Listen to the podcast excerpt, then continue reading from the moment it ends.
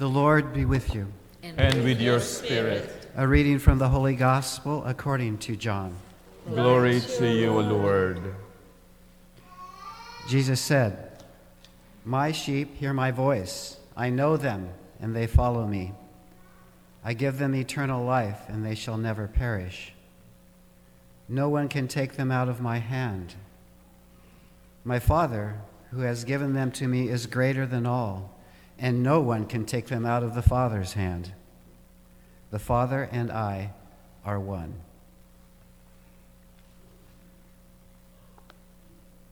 The Gospel of the Lord. Praise to you, Lord Jesus Christ. Thanks, guys.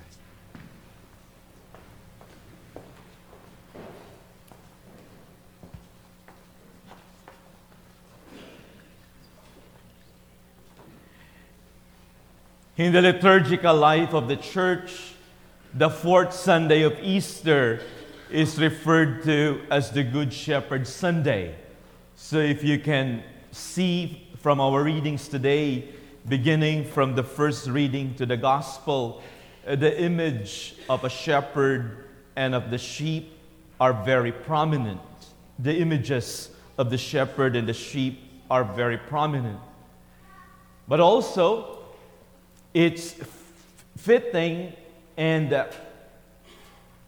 special that Mother's Day this year falls on the fourth Sunday of Easter, on Good Shepherd Sunday, because the vocation of a mother is also the vocation of shepherding. They are our first shepherds of faith in our family. How do we understand the image of the sheep and the shepherd as presented to us in the readings today? The responsorial psalm expresses it so profoundly. We are his people, the sheep of his flock.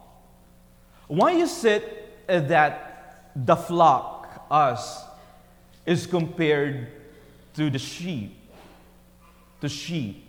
What are the characteristics of the sheep that we can learn so that we can truly internalize this image that Christ or that the gospel and the readings present to us this Sunday? I was doing a little bit of research last night as to what are the characteristics of sheep. And the first thing that I read was that the sheep is one of the very few who that doesn't have a defense mechanism in the animal kingdom. No defense mechanism. If they are faced with a predator, instead of fighting, they flee. Flight is the answer in face of an attack, which means that they are very much dependent on the shepherd for protection. And what does this tell us with this image? Well, inasmuch as God wants us to have an active role in the realization of His will in our lives, it should not overpower the call of God to be dependent on His divine providence. That our ultimate security and protection must be found in Him, just like sheep. And in the face of an attack, in the face of a pending attack, the sheep always find themselves in group. A stray sheep, for example, is more vulnerable to an attack when they are found in groups. Their security and their protection and their life depends on their inclusion in the group. What does this tell us too about our faith? That we, as a shepherd, as part of the flock of Christ, we are not on a solo flight or a solo journey. We are always connected with one another, and the testimony of faith of one another enriches us and also gives us more like a spiritual defense in our journey of faith. And in this journey, we face tribulation, challenges, upheavals, sometimes spiritual attacks. We face spiritual battles. And the faith and the testimony of one another help us to be stronger in our spiritual life as well. The other thing too, which was so interesting that I read last night about sheep, is that they had to be sheared at least once a year, especially if it's a merino. Is it how you pronounce it? Merino or merino sheep? It's a kind of sheep. Anyway, I've never had so much information about sheep than last night. And it was so interesting that they said that their survival depends on the shearing. And there was this little trivia there that there is a sheep called Chris that actually left the flock or left the herd, and he was found after 6 years. And when they found him, he needed to be shredded, and they got 90 pounds of wool. Do you imagine? 90 pounds. That's a record-breaking one, because the previous one is a sheep named Shrek. And they got 60 pounds of wool from Shrek. But this new one, 90 plus, could you imagine carrying that for 6 or 7 years? And the veterinarian said, it's really amazing that he survived. He could barely see because his eyes were covered, with wool. And it took like almost an hour to shear him compared to 3 minutes normally if it's done like in a normal fashion each year. Their survival depends on the shearing in the giving of something from themselves. Their survival depends on their ability to give. They said that if you don't shear them regularly, their body temperature is really messed up, and also the circulation of the blood. And could you imagine just the weight? Just the weight of carrying it for a long time. What does this tell us too when we're compared to sheep as part of the flock of Christ? That the health of our spiritual life really depends on our giving, in our own self-emptying. In our own self-emptying. It is in the giving of ourselves that we become healthier and healthier.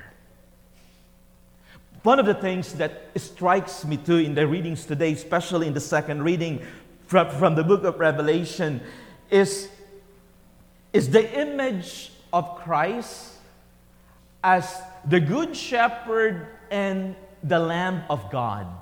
It's actually a very contradicting image with one another. It's like, how can a lamb be at the same time a shepherd?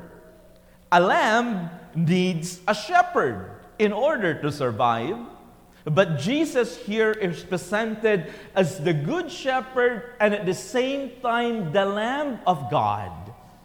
And what is a lamb? The lamb actually is the weakest, the youngest, and the most insignificant among the sheep. The weakest. How can the weakest, the most insignificant, the youngest, and the one that hasn't really trained much in protecting oneself be the leader and be the shepherd? What does this tell us about the image of Christ? It tells us that the grandeur And the beauty of being a good shepherd is best seen in its solidarity with the weakest, with the most vulnerable, and with the least of all. Just like what Christ did. He is a good shepherd not because he has power over the flock, that too, but rather his goodness is best seen in his solidarity with the weakest, because he himself took that on.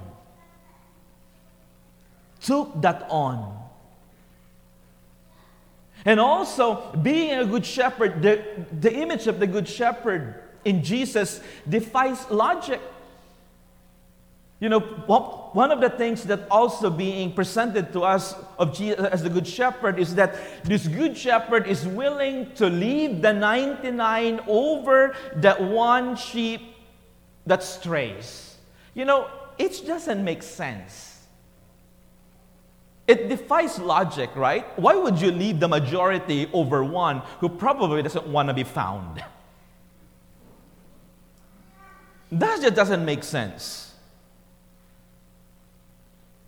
Could you imagine, I just decided not to celebrate Mass 9 a.m. today because somebody really needs me in the office.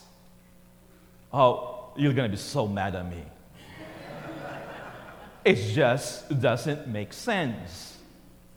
Unless you are that one person who is lost. Then it makes sense.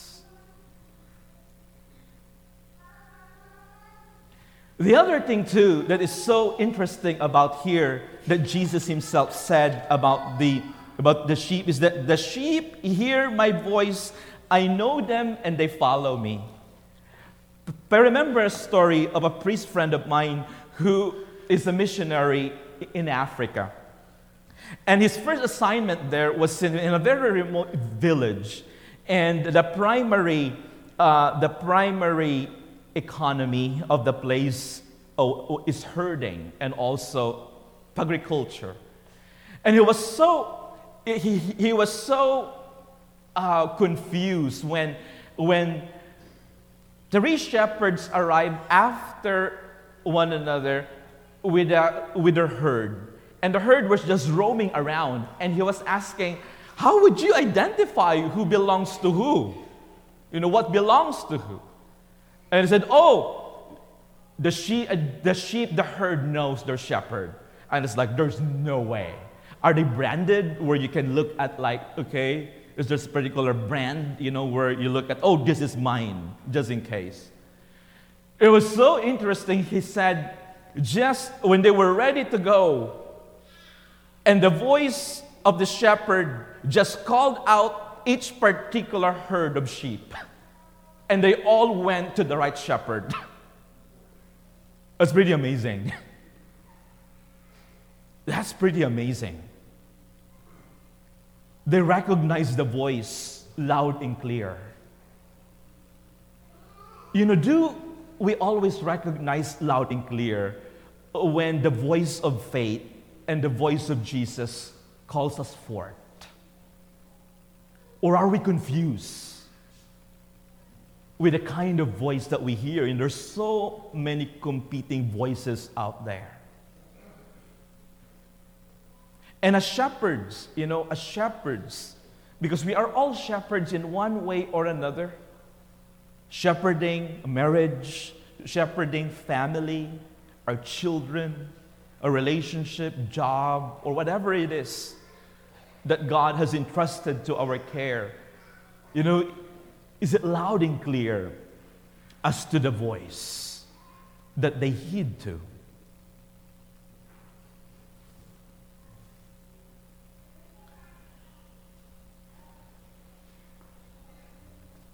Again, it is so special that as we celebrate Mother's Day, today it falls on Good Shepherd Sunday, because our mothers are, their primary vocation is really to shepherd family. I know it doesn't always happen in every family because of different situations and life situation. But that is always the role, the primary vocation of motherhood. That is why the church, the image of the church, is that the image of the church is the mother. When we refer to the church, we refer to her as she.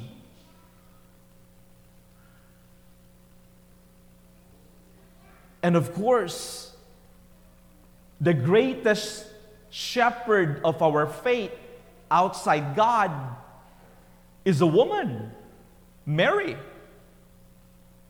It is so interesting. I was reading a survey in the Philippines, in Manila, about the most visited churches when it comes to the volume of people. And there is this one, and I always go to this place. It's the shrine of Mary, our Mother of Perpetual Help. Literally, each day, thousands of people, each day. They probably have like 10 masses each day. Could you imagine? Not on Sundays, but each day. And the throngs of people there. Wednesday is just crazy. And it's so interesting in that survey that the most popular one, the most visited ones are churches under the tutelage of our Blessed Mother. How powerful is that? She is really the best shepherd because she is closest to the Son.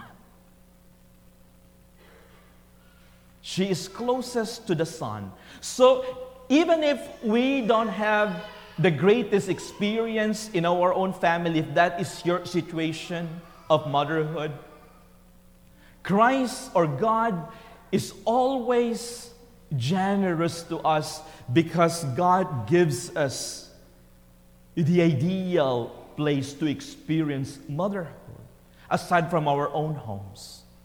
When that is not present, He gives us the church. But most importantly, He gives us His own mother.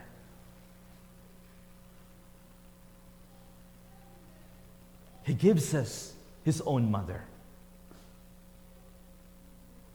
So the question that we can ponder as we celebrate these two great feasts is, how's my shepherding?